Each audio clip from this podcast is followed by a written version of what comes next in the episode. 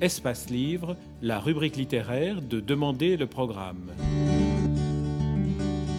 Les rencontres d'Edmond Morel.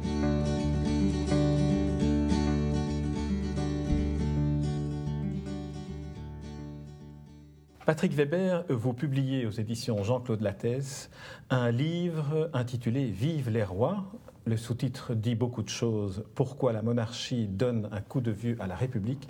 Et la quatrième de couverture en dit encore plus. Patrick Weber est royaliste. Alors je vais mettre dans la peau d'un républicain. Hein, et comme ça, on pourra faire ça commence un, fort, un, échange. Alors vous annoncez que euh, vous êtes royaliste et vous parlez même de créer une SPA, une société protectrice des Altesses. Elles sont donc menacées. Ah, elles sont menacées. Elles sont peut-être moins menacées que ce qu'on pense généralement. D'abord parce qu'il y a encore 10 euh, euh, monarchies en Europe, c'est pas mal. Et quand je dis 10, je ne prends même pas en compte euh, les deux autres, c'est-à-dire Andorre et le Vatican, qui quelque part est aussi une monarchie. On pourrait même pousser le, bouchon jusqu'à dire 12.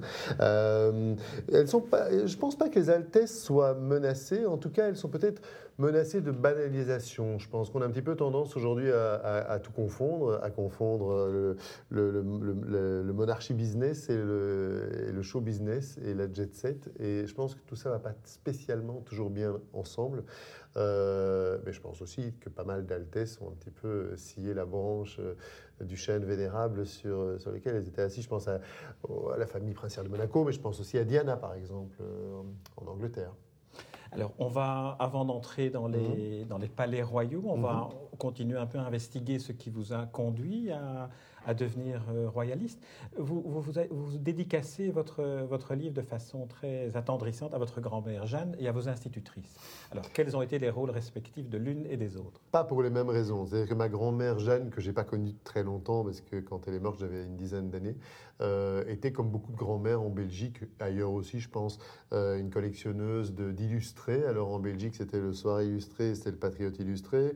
Elle achetait Point de vue aussi, et quand j'allais chez elle le, week-end, je me rappelle que moi, ça me faisait rêver, en fait. Bon, je lisais aussi Tintin Spirou, mais c'est vraiment ces, illustrés me faisaient rêver, et je me demandais un petit peu pourquoi. En fait, je me suis rendu compte que ce qui me plaisait, c'était ce mélange de belles photos, ce côté peut-être un peu bling-bling de la, monarchie, et puis à côté de ça, l'histoire aussi.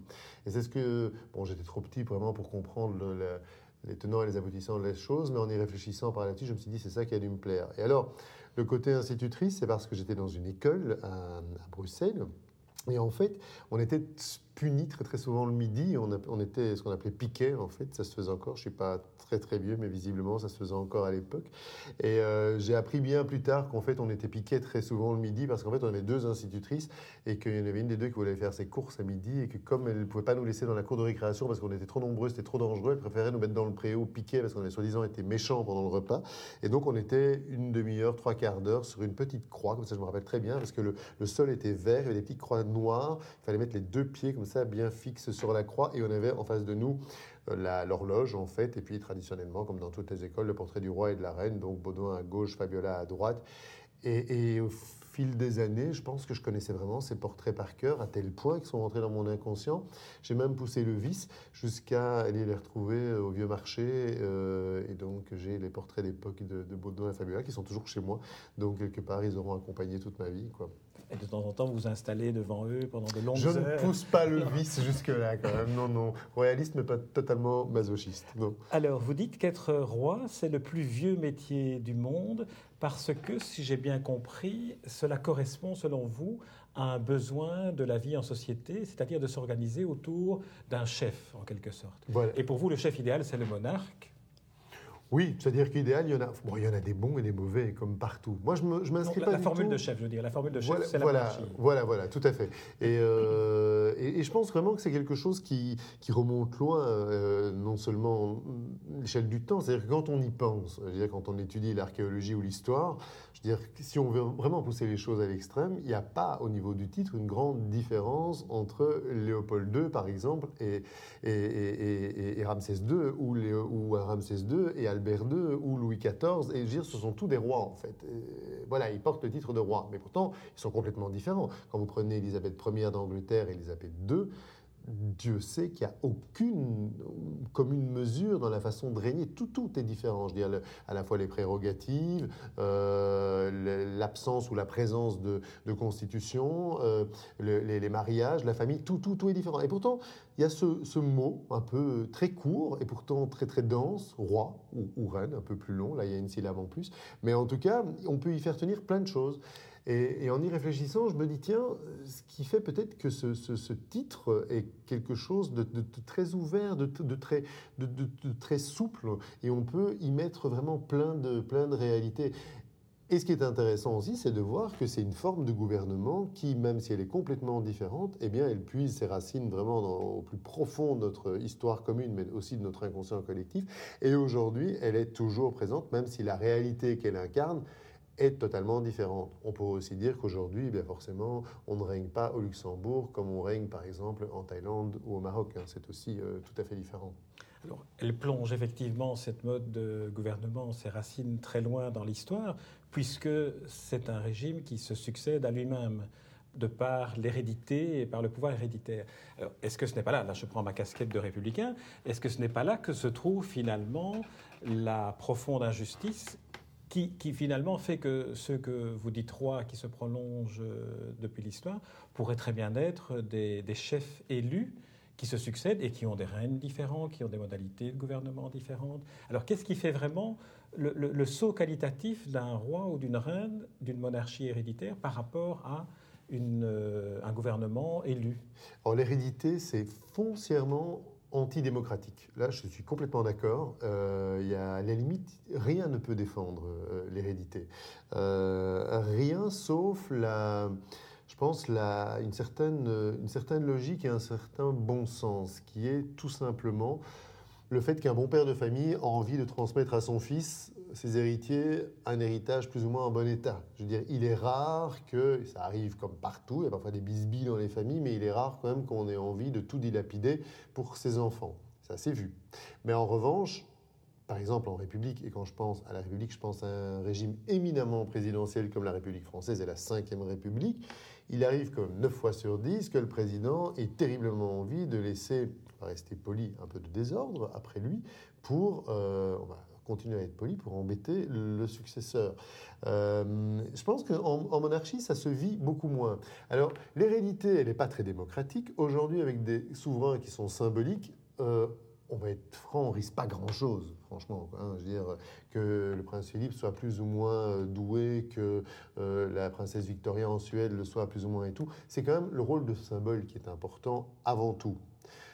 On ne peut pas dire la même chose dans l'histoire. Dans l'histoire, il y a eu très clairement des rois absolus qui étaient complètement à côté de la plaque et qui ont fait de grosses, de grosses bêtises.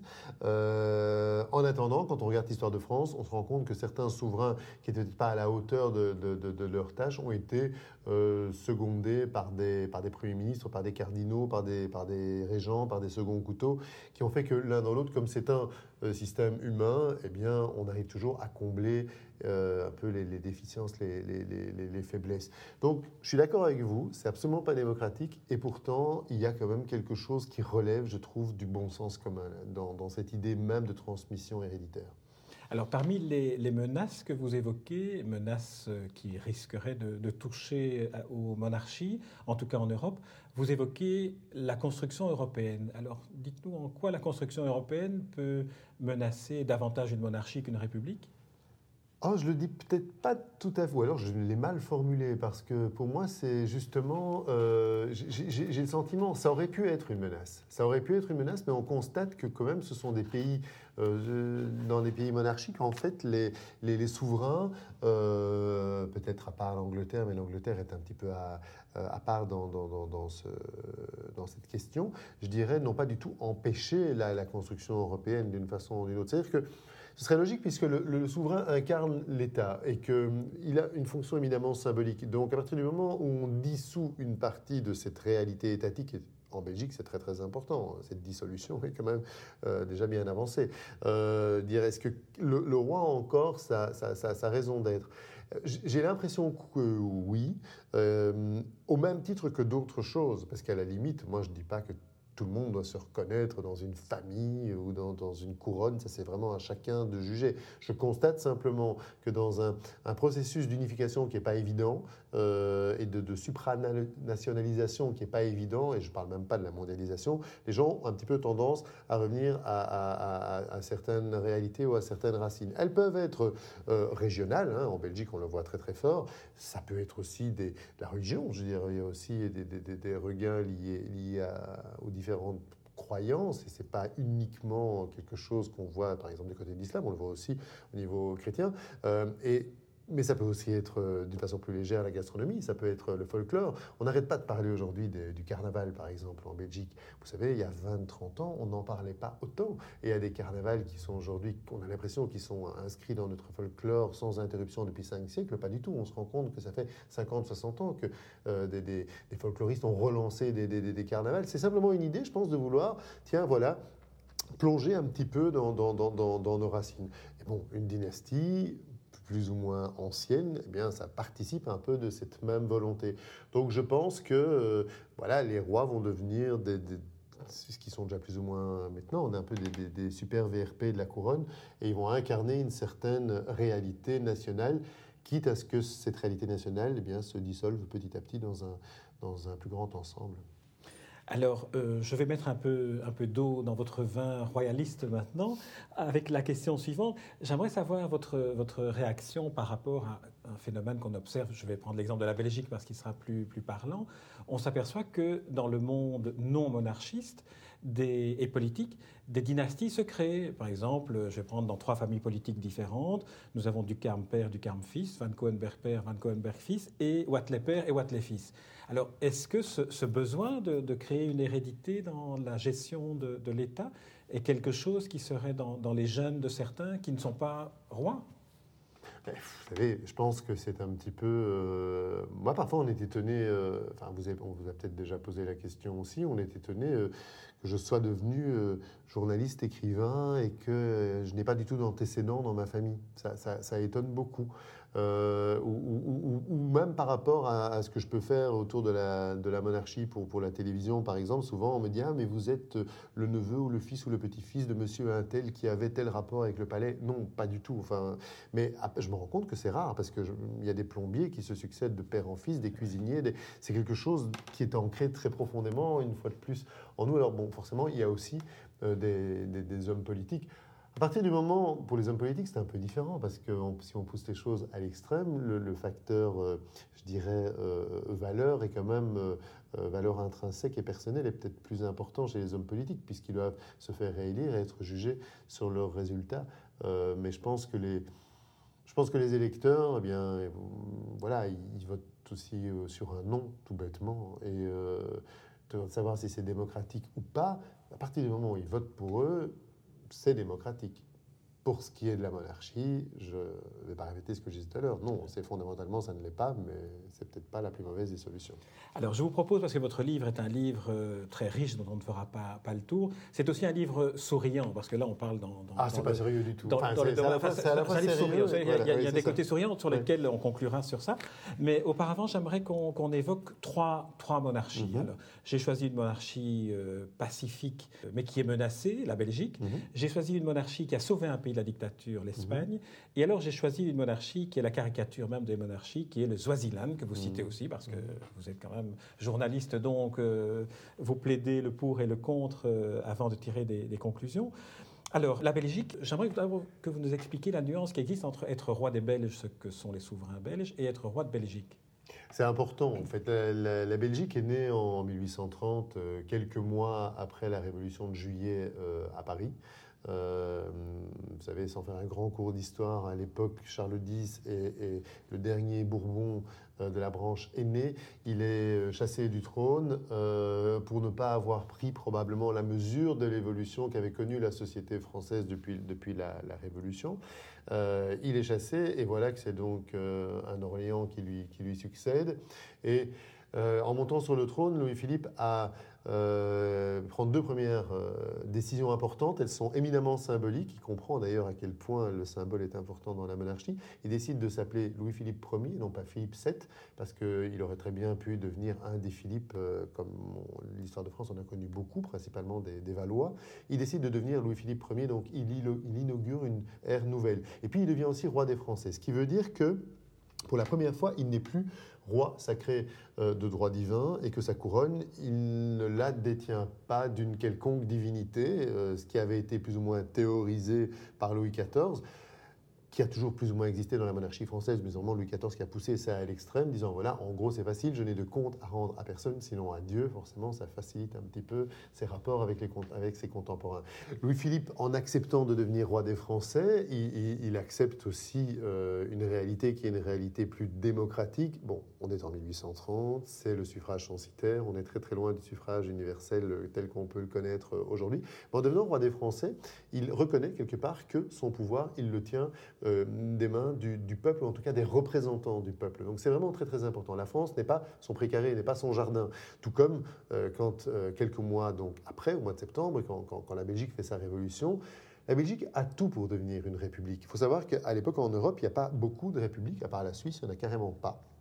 C'est d'ailleurs assez étonnant, peut-être Saint-Marin, euh, mais il n'y a, pas de, régime euh, républicain. Et donc, ben voilà, qu'est-ce qu'on fait en Belgique? Comme souvent, on regarde ce qui se passe au sud et, on a voulu un petit peu copier le système euh, français. Notamment voulu le copier, d'ailleurs, quand on est allé jusqu'à proposer le trône au fils de, Louis-Philippe, au duc de Nemours. Ça a été, le roi a préféré refuser. Mais donc, dès que Léopold Ier arrive ici en Belgique, il découvre la Constitution. Euh, il faut d'ailleurs dire qu'il la découvre un peu avec effroi, parce que Léopold Ier, c'est un homme de l'Ancien Régime. Il est né en 1790 euh, dans une famille très conservatrice quand même. Et il a vécu, heureusement, heureusement pour la Belgique d'ailleurs, une, une enfance très très mouvementée parce qu'il a été, euh, d'abord, euh, il a, il a connu les, soubresauts liés à la Révolution française. Il est allé à Paris avec son frère plaider la, la cause de, de, son duché. Euh, il a failli devenir prince consort d'Angleterre. Il a vu ce que c'était que la monarchie parlementaire en Angleterre, lui qui venait vraiment d'un système monarchique absolu. Mais malgré tout, quand il arrive en Belgique, il a 40 ans, euh, il découvre cette constitution et aux, représentants là, du Congrès qui sont venus lui présenter la constitution, il, leur dit euh, Messieurs, vous avez euh, réservé là à la couronne un, bien méchant sort et en plus elle n'était pas là pour se défendre. Sous-entendu que lui, il se demandait un petit peu quel jeu il allait pouvoir jouer. Il allait se sentir très vite très à l'étroit dans ses habits constitutionnels. Mais Paul Ier, c'est un personnage extraordinaire. Franchement, on aime ou on n'aime pas la Belgique, on aime ou on n'aime pas la famille royale, mais on ne peut pas nier que ce type était vraiment un grand bonhomme. C'était vraiment le, un peu l'oncle de l'Europe. On dit toujours Victoria est la, grand-mère de l'Europe ou la grand-tante de l'Europe. Léopold Ier, c'était vraiment un personnage euh, pas très sympathique, mais éminemment doué. Euh, et la Belgique a eu beaucoup de chance d'ailleurs de, l'avoir à l'époque. Euh, et, et, je pense qu'il a été très intelligent justement de rentrer dans ses habits constitutionnels de les pousser parfois un petit peu à l'extrême, parce que, bon, une fois de plus, Léopold Ier euh, ne règne pas comme Albert II ou vice-versa. Je veux dire, euh, même si dans l'esprit, dans la Constitution, le rôle du roi n'a pas fondamentalement changé, euh, forcément, les prérogatives royales en 1830 étaient bien plus importantes. Donc, parmi ces prérogatives, parmi aussi cette dénomination symbolique qui compte, eh bien, Léopold Ier était roi des Belges, et jusqu'à présent, tous les souverains qu'on a eus ont toujours été rois des Belges, et ça, et ça ne changera pas.